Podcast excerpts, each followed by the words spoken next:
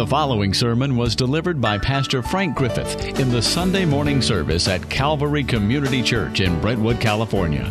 You'll find more information at calvarytruth.org. The title of this sermon comes from verse 25 in Luke chapter 8. You remember the, uh, the, the disciples were scared to death by the storm that suddenly came upon them as they were going across the Sea of Galilee. And that was often happened, but these were seasoned fishermen who had been on this lake many, many times, but they were scared to death. And so they woke Jesus up. And when Jesus spoke to the storm and the waves, the rain and the waves, and he says, Peace be still, and everything went calm, that really scared them. Now, the person who did this was in the boat with them, and they didn't know what to think. And so they, they asked that question Who is this? That even this, the, the wind and the waves obey his command. And so that's what this text is about. In Luke chapter 8, there's two stories here we're going to look at, two different incidents in the life of Jesus. The first one starts in verse 22, and the second one in verse uh, 26. And these two things reveal some wonderful truth about the salvation that we have received from Jesus Christ. What a wonderful Savior He is. He is so glorious and so far beyond our ability to grasp and to explain. But in this text, we have these two simple stories that really do reveal two wonderful things about the salvation we have received. There's an old song that I really like. It's an old uh, Southern gospel song called Who Am I? Rusty Goodman wrote it. And the, the, the, the chorus goes like this Who am I that a king would bleed and die for? Who am I that he would pray, Not my will, thine, Lord? The answer I may never know why he ever loved me so, that to a rugged cross he would go. Who am I? Well, that's a pretty good question. Why would he die for me? And probably the bigger question most of us have is why would he die for you? But there's a much greater question that is, who is he? Who is this Jesus who could die for men and women and boys and girls? Who is this that could take our place on the cross and, and take the full force of the judgment of God against sin in himself so that we could be forgiven and made righteous in the eyes of God? And that's what, that's what the New Testament tells us about. Now we are in Luke chapter 8, and this is this Luke is the one of the four gospels that tell the story of Jesus. There are four gospels that tell his story from four different perspectives, and they give us a full picture of who Jesus Christ is and what he has done. And so, uh, what I'd like to do is to read this text beginning in verse 22, if you don't mind. I'm going to actually project some of it on the on the screen in a few minutes, but at first, let me read from verse 22. This is Luke chapter 8, beginning in verse 22. Now, in one of those days, Jesus and his disciples got into a boat, and he said to them, Let's go over to the other side of the lake. It's also called the sea because it's a, a fairly large lake, not near as big as Lake Tahoe, but it's a lake that was big, and it was there could be storms on this sea that were really amazing. And yet, these fishermen had been there, and so they should not have been afraid. It must have been a really terrible storm that is stirred up here. It says, But as they were sailing along, he fell asleep, and a fierce gale of wind descended on the lake, and they began to be swamped. That is, the boat began to fill up with water, and they were going to sink, and they were in danger. They came to Jesus and woke him up, saying, Master, Master, we are perishing. And he got up and rebuked the wind and the surging waters, and they stopped, and it became calm. And he said to them, Where is your faith? Now remember, they had seen him heal the sick and even raise the dead. And so he was wondering, Where is your faith? Why were you so afraid since I was in the boat with you? And the great confession has already been made by the Apostle Peter, who said, Thou art the Christ, the Son of the living God. And yet, what they came up against, kind of like what people are going through today in Florida. But notice in verse 25, and he said to them, Where is your faith? They were fearful and amazed, saying to one another, Who then is this that he commands even the winds and the water, and they obey him? What kind of Savior is this? Who has all power and all authority. And then notice the next episode, verse 26. Then they sailed to the country of the Gerasenes, which is opposite Galilee, it's across the lake. And when he came out into the land, he was met by a man from the city who was possessed with demons. Quite later, he was demonized. He was, he was, uh, he was put upon by these demons and who had not put on any clothing for a long time. And he was not living in the house, in a house, but in, a, in the tombs. Seeing Jesus, he cried out and fell before him and said in a loud voice, What business do you have with, e- with each other, Jesus? What business do we have with each other, Jesus, Son of the Most High God? I beg you, do not torment me. For he had commanded the unclean spirits to come out of him. For it had seized him many times, and he was bound with chains and shackles and kept under guard. And he would break the bonds and be driven by the demon into the desert. And Jesus asked him, What is your name? And he said, Legion. Now, Legion typically meant a, an army of five to 6,000 men. But this demon says his name is Legion, for many demons had entered him. They were imploring him not to command them to go into the abyss.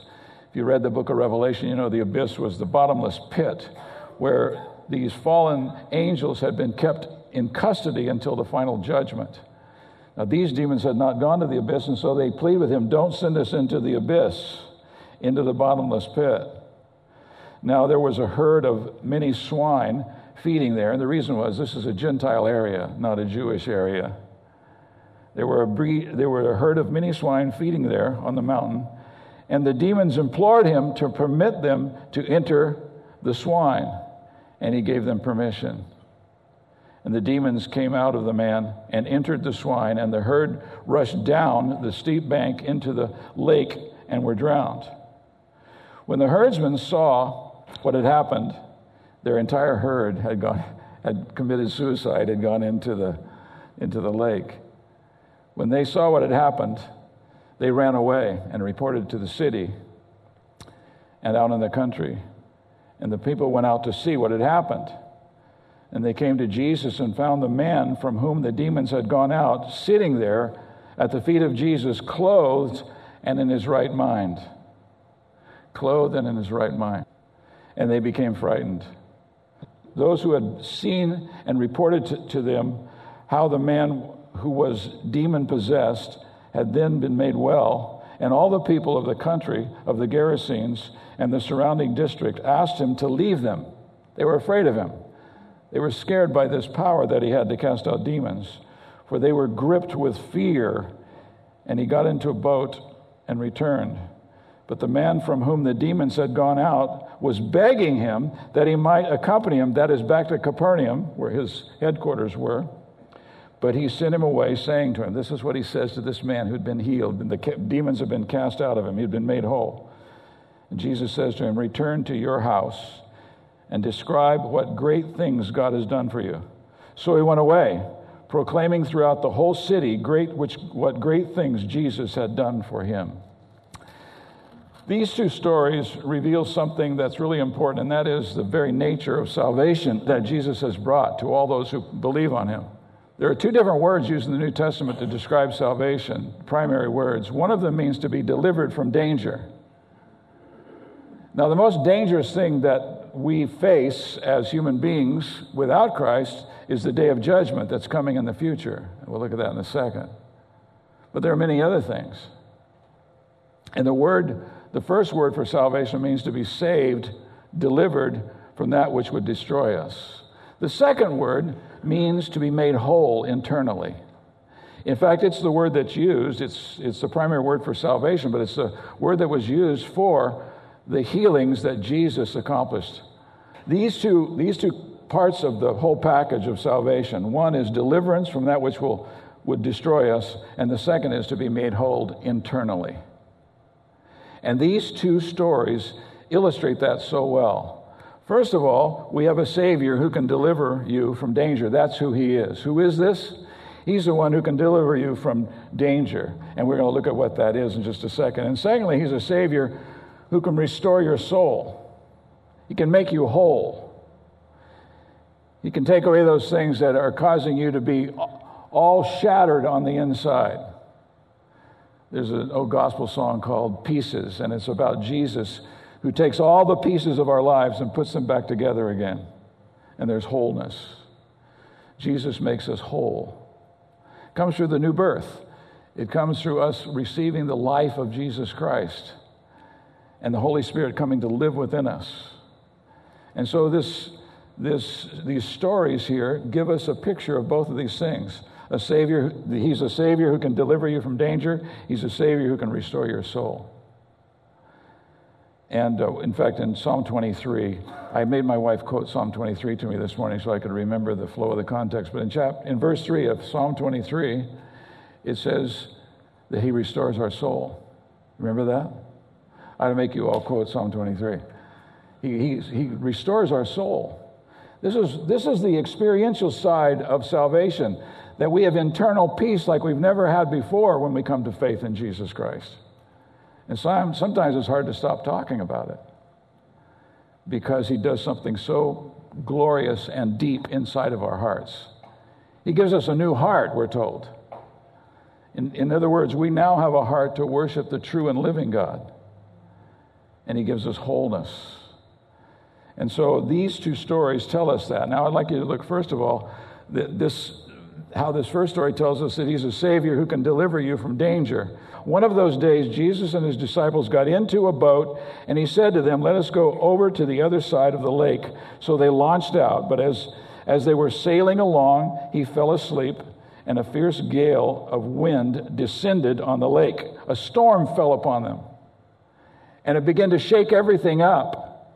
I was watching the news this morning, and there's some reporters that are standing in this wind that was like 80 miles an hour trying to report. And I'm thinking, why don't you get someplace safe? You look like you're about to be blown away. Well, that was what was going on here. And, and as I said, these are seasoned fishermen. They have been on this lake many times in these small fishing boats.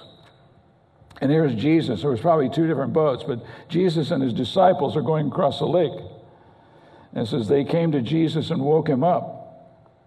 You ever fall asleep in a boat? My dad used to want to, my dad loved to go fishing, and the way he would do it when I was a little kid is he would come home from work, maybe eight o'clock, say, Hey, we're going to go fishing. Get your stuff together. And we would drive to Clear Lake and fish all night because you could fish at night at Clear Lake.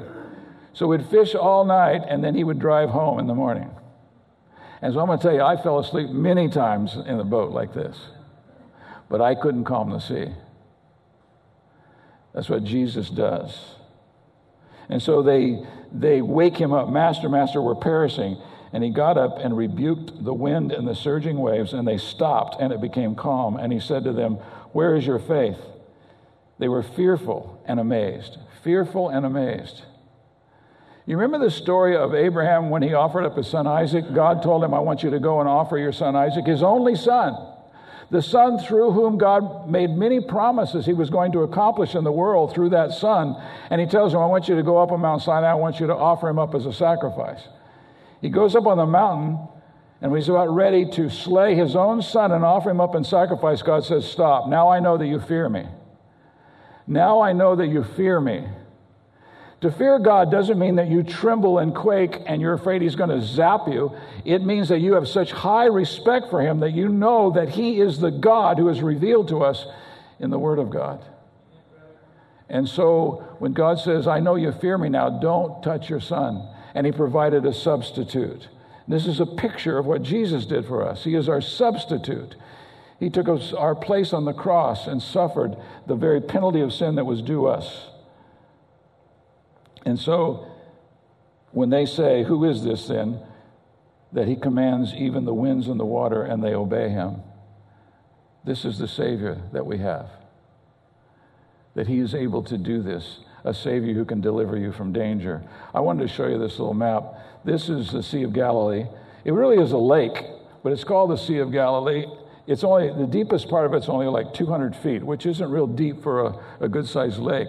And there would be storms on this lake because of the mountains around it. The winds would come down and blow. And so these fishermen had experienced this before, but this was a different kind of storm. This was a storm that was about to swamp them and cause their boat to sink. And so they're very fearful.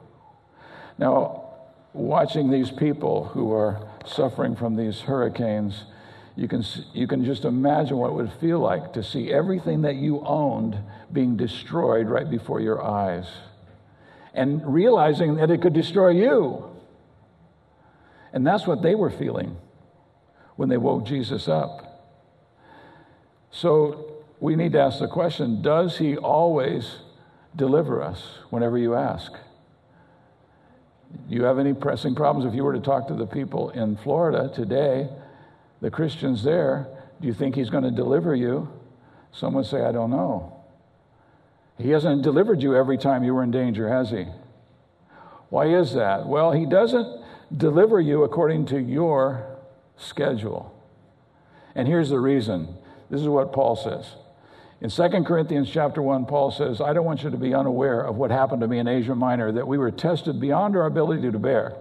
I know you probably have heard God will never test you, allow you to be tested beyond your ability to bear, but that isn't true. He'll never let, he'll never let you be tempted to sin without giving you a way of escape, but He will allow you to be tested beyond your ability to survive. And here's what Paul says Why did He do it? Why does He let you be tested? Why does God allow you to go through difficulties? I know some of you are going through some really difficult times. Why does God allow that? He's able to stop it. He's a sovereign God of the universe. But Paul says he did this so that we would no longer, we would not trust in ourselves, but in God who raises the dead. See, this is our big struggle, is trusting the one true and living God, the God who raises the dead. This is what, this is what Abraham did. We're told in Hebrews 11 the reason Abraham was willing to sacrifice his son is because he believed that God was able to raise the dead. And he is.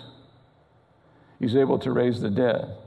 And so notice why do, you, why do you need deliverance? Let me show you three verses. Verse uh, John 3:36. He who believes in the Son has eternal life. He who believes in the Son, he who has put his trust in the Son of God, the Lord Jesus Christ, has eternal life. Eternal life means God's life. It isn't just that you'll live forever, it's that you have God's kind of life that he gives it to you through his son. In fact, 1 John 5 11 and 12 says, This is the testimony that God has given to us eternal life. That is the life of God. This life is in his son, and whoever has the son has the life. And whoever does not have the son does not have the life. And so he says here in John 3:36, he who believes in the Son has eternal life, but he who does not obey the Son, you see what he's doing here? He says believing the Son is obeying the Son. Because God has commanded that you believe in His Son, that you trust His Son. And so when we refuse to trust His Son, we are in disobedience to God. What's the great commandment? You know, the Gospel of John has the great confession in chapter 16, the great commandment in chapter 22, and the great commission in chapter 28. The great commandment, when Jesus was asked by a lawyer, What's the greatest commandment in the law? Love the Lord your God with all your heart, soul, mind, and strength, and to love your neighbor as yourself. So these are the two great commandments of God that we love God and we love people. That's what Christians are called to do in obedience to Christ.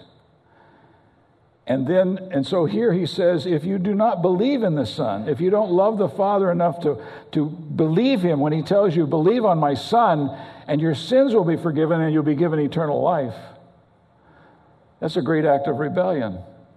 Jesus told his disciples, I'm going to send the Spirit. When the Spirit comes, he's going to convict you, convict the world of sin and righteousness and judgment. And then he says this of sin because they do not believe in me. This is the great sin that condemns a person, is when they refuse to believe on the Lord Jesus Christ. All you got to do is investigate to find out if it's true. Did he really do what we claim that he did? That's exactly what the Bible says. In fact, the verse that probably every person in this room knows, John 3:16, for God so loved the world that he gave his only begotten son that whosoever believes in him should not perish but have eternal life. Perish means to be ruined for that which you were created for. And then in Second Thessalonians, so the first thing is the reason I need deliverance is if I I am condemned I have the judgment of God hanging over me until I put my faith in Christ. And then in Second Thessalonians chapter 1, it tells us about the final day of judgment. Somebody sent me an email this week and asked me if we were in the end times. Well, of course, we're in the end times.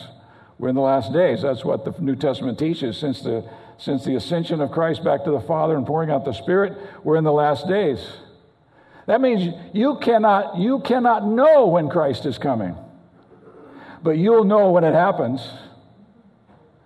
Write a book and put down a date that you have figured out when he's coming, and you can be totally dead wrong. Count on it. Because nobody knows the day or the hour. And it's amazing that we've had probably half a dozen books written by guys who say they know when he's coming. They set the dates, and the dates passed, and he didn't come. And so what they do? They wrote another book. Because no one knows the day he is coming. We are living in the last days. Jesus could come at any moment. That's what the Bible says. And so in, first, in 2 Thessalonians chapter 1, it says about those who have rejected Christ, it says, These will pay the penalty of eternal destruction away from the presence of the Lord and from the glory of his power. It's amazing to me to think about this that every human being on the face of the earth has experienced the presence of the Lord in this sense. You couldn't hold a baby in your arms and look it in the face without seeing the evidence of the heart of the living God. And imagine what it would be like to be put away from the presence of the Lord and the glory of his power. That's the threat here. It says, when he comes to be glorified in his saints on that day and to be marveled at among all who have believed, for our testimony to you was believed. Now, I know this, you know, when you're sharing Christ with somebody and you show them this kind of passage, sometimes it makes them angry. Like you're hateful. No, we're just telling you what the Word of God says. And God says you can flee to the cross, you can flee to Christ, you can put your faith in Christ and believe on Him, and your sins will be forgiven, and you will be prepared to meet that final day. In fact, notice this Romans 5:10 Paul says, If while we were enemies, we were reconciled to God through the death of his son, everybody who puts their faith in Christ is reconciled to God. He says, Since this is true, much more, having been reconciled, we shall be saved by his life. What does that mean? It means that Jesus is alive and he's going to save us on this last day. When he comes to bring judgment on the world, he's going to bring salvation to his people. That's what we're looking forward to the coming of Christ. He's coming. He's coming for his people. He's coming to bring judgment on all those who have rejected God and God's offer of salvation, and he's going to come to save all of those who have trusted in his Son. So that's what we, this is what we need to be delivered from. We need to be delivered from the judgment of God. I once was baptizing, at that time, a little girl who's an adult now. And I said to her, oh, you know, I was questioning her about her about why she wanted to be baptized, and I said, she said, well, I'm God saved me, and I want to be baptized to testify what He did. I said, well, what did He save you from?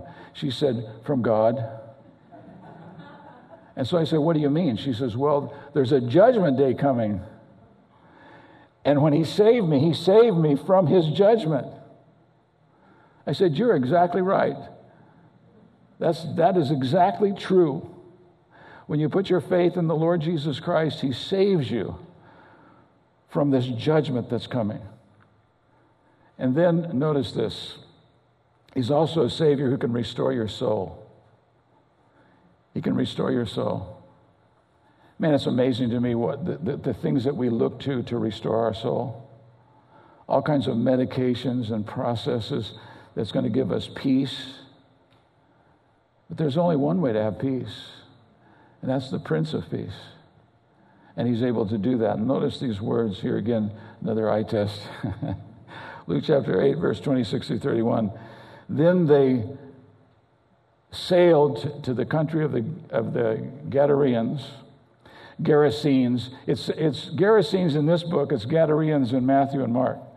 Same people, just a slightly different uh, spelling, which is opposite Galilee. And when he came out into the land, he was met by a man from, this, from the city who was possessed with demons.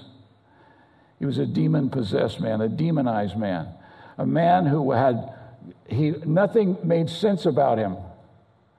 He couldn't live with other people because he was so out of control. His whole life was out of control.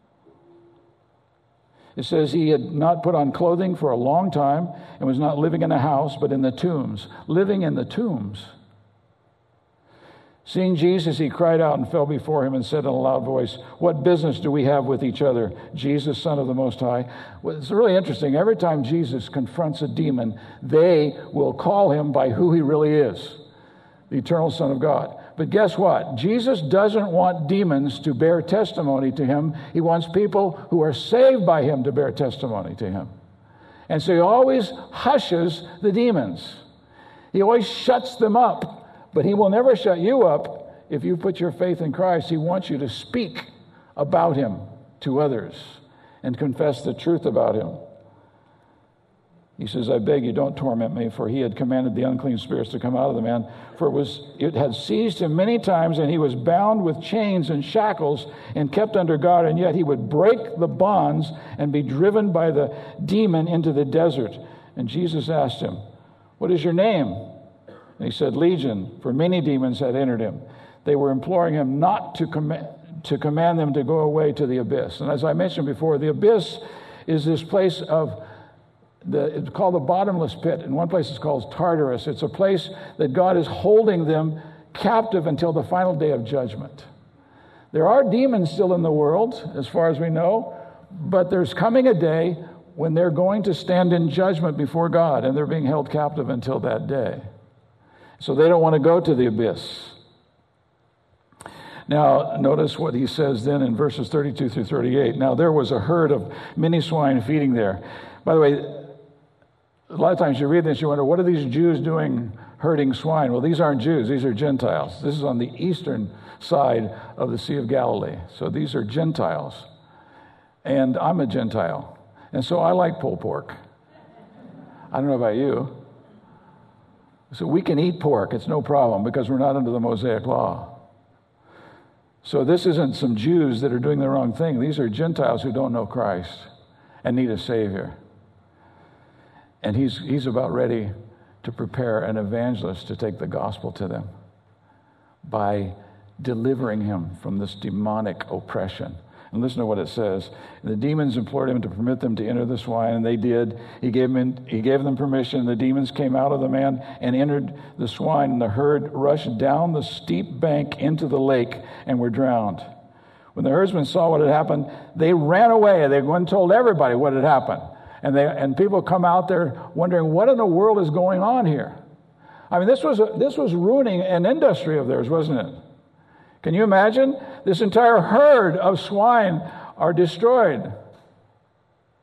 And, and he had the power to do this because they knew the man who had been demon possessed. They knew what he was like. They knew he was totally out of control. His life was a total mess. And when they found him, they found him there with this man, clothed and in his right mind. I can remember telling my kids, that's what I'd like to see with them. I'd like to see them clothed and in their right mind right? And this is exactly what happened. It's what Jesus produced in this man. He gave him internal peace because he delivered him from that which was destroying him. And this is what the Savior does. He can restore the soul. Down in verse 36, those who had been had seen it report, re, those who had seen it reported to them how the man was demon possessed had been made well. And all the people of the country of the Gerasenes and the surrounding district asked him to leave them. We don't want you around here. You're scaring us to death. They want him to leave. They were gripped with great fear. And so Jesus got into the boat to return over to Capernaum his hometown in the place of his this is where he did everything from, in the northern part of Israel. But the man from whom the demons had gone out were begging him that he might accompany him. He wanted to go with Jesus. And you look at this, you go, wow, why didn't Jesus let him go with him? He, he, here's what he says, but he sent him away. And this is what he said Return to your house and describe what great things God has done for you. See, this, this is the assignment of every single believer who has had their soul saved is that they are supposed to tell, go and tell the people of their house, and I'll show you in a minute what that means. That you are to go and tell the people what great things that God has done for you. But notice this that this, that this man understands that, that Jesus is God. He is God the Son, He's the eternal Son of God. He is full deity. And so the man tells him what Jesus did for him. He cast out the demons.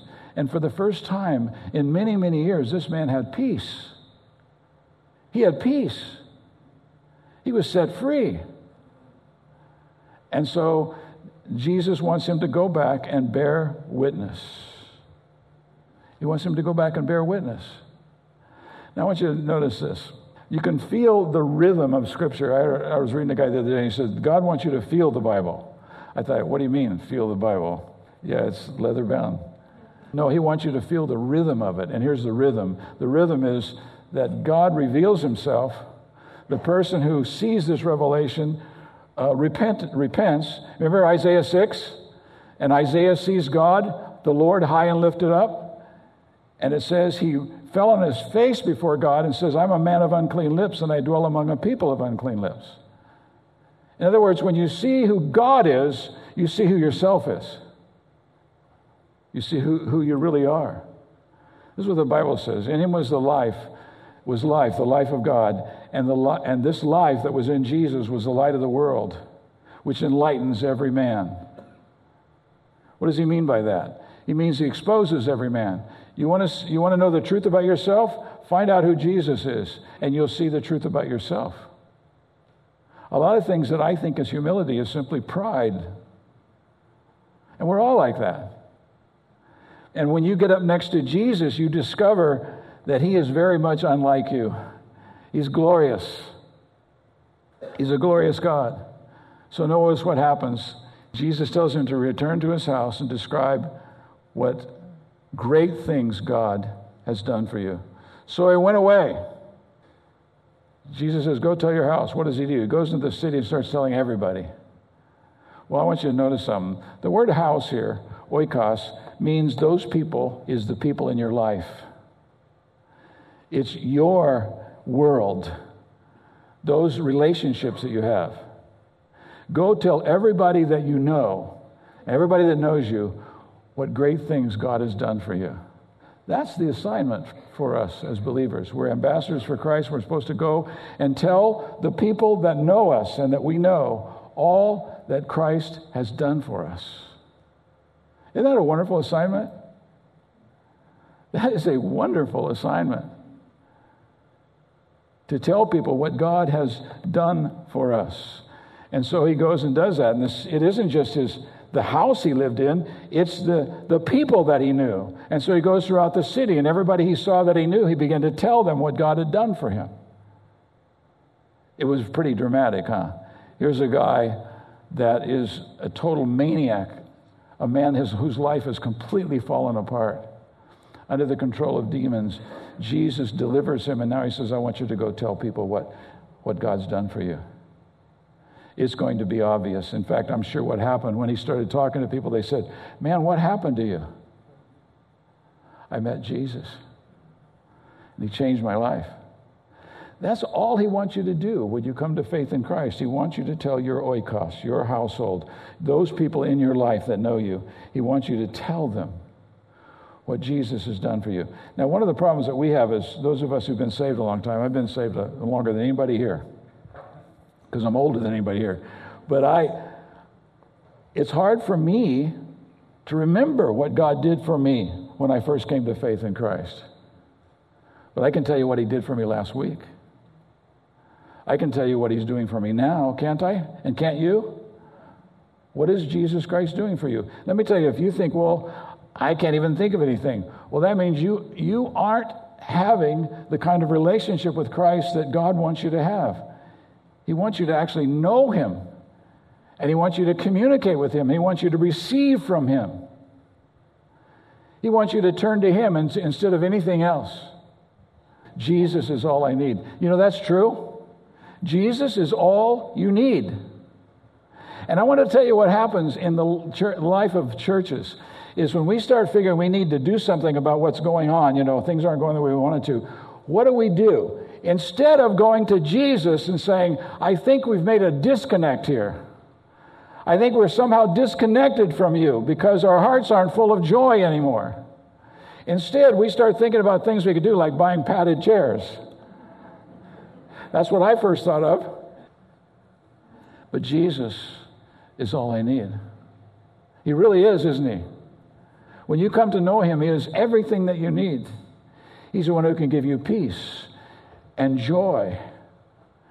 He's the one who can give you a sense of absolute acceptance with the living God, to know that you are right with God. What an amazing truth. That's called justification by faith, that God has received me, welcomed me, declared me right in his own eyes. And I know me. And yet he says, I am absolutely righteous in his eyes because of what Christ has done, what Christ has provided for me. And so I can tell you what he's done for me this week. And all I need to do is stay in touch with Jesus. I need to have a life in which I actually live in communion with Him. That's what discipleship is. Discipleship is, is showing people how to follow Christ. Well, how can you do that? One way you have to follow Christ. you have to show them what you're doing. You have to be following Christ in order to show somebody how to follow Christ. Now, I want to tell you, we're, we're, I was reading the other day, a guy said we're only two generations away. Every single church is only two generations away from becoming a CINO church. That is, Christians in name only. That is, Christians who have no ongoing, real intimacy with Christ, and yet they go through all the motions. And so, for me to make disciples, I have to be a disciple. I have to follow Christ in order to show someone how to follow Christ. I have to have a prayer life if I'm going to show anybody how to, how to pray, right? Pretty simple, isn't it? And this is exactly what Jesus told this man to do. I want you to think about this. Jesus wanted to put an evangelist amidst those Gadarenes. And who does he choose? The demoniac of Gadarea. A guy who's, got, who's demon possessed and he delivers him, and then he sends him back among those people, and he says, Now you go tell them what the Lord has done for you. That's what he has said to you. I know you're not demoniacs, but you know what? God's done wonderful things for all of you who are here who have rested your faith in Christ. And anybody here who has not rested his faith in Christ or faith in Christ, you could come to know him today if you'll humble yourself and come to Him in repentance and faith. And then you can tell your oikos everything that God has done for you. Now, if you're a believer and you think, well, uh, I don't really like to talk to people about Jesus, it's kind of embarrassing, and they get embarrassed and I get embarrassed. Well, they won't be embarrassed when they stand before the living God. My son sang a song at my dad's funeral called Thank You, and it's about a kid who's th- he's in heaven now, and he's thanking this guy that had told him the gospel when he was a little kid. You know what? When we stand before Christ, isn't it going to be wonderful to see people there that God, in His grace, just in His grace, He used us to speak into their lives the gospel of Jesus Christ. It's a great privilege that we have to be representatives of Jesus Christ, the most glorious Savior the Savior who knows how to deliver people from danger, and He is able to save people by making them whole and giving them peace and giving them joy. That's not a fairy tale, that's reality, it's truth. And it's exactly what He does. So let me pray for you and I'll stop. Our Father, we thank you for your, your glorious grace in our lives. We have been so blessed. You brought the gospel to us through someone and under certain circumstances so that our eyes were opened. And you, the God who said, Let light shine in darkness, caused the light of the glory of God in the face of Christ to shine in our hearts. And we believed on the Lord Jesus. And we received forgiveness. We received salvation. We received eternal life. You changed our lives. You put us in a family. And forever we'll be in your family. You made us heirs of God and joint heirs with Jesus Christ. You've given us a spiritual gift. You've given us a life assignment to be ambassadors for Jesus Christ. We thank you We offer our thanks to you today, Father, for your grace and glory and the way you manifest it to us through Christ Jesus. Thank you for saving us and loving us and making us a part of your family. So I pray that you'd use us, Father. Give us a heart, give us a desire, a profound desire to bear witness to what Christ has done for us. Wake us up, open our eyes, open our understanding so that we might be fruitful for you, we pray. As we leave this place today, in a little while, I pray that you would impress upon our hearts our need to open our mouths and speak for Christ and what he's done for us, I pray. In Jesus' name, amen. To respond to this message or learn more, please visit calvarytruth.org.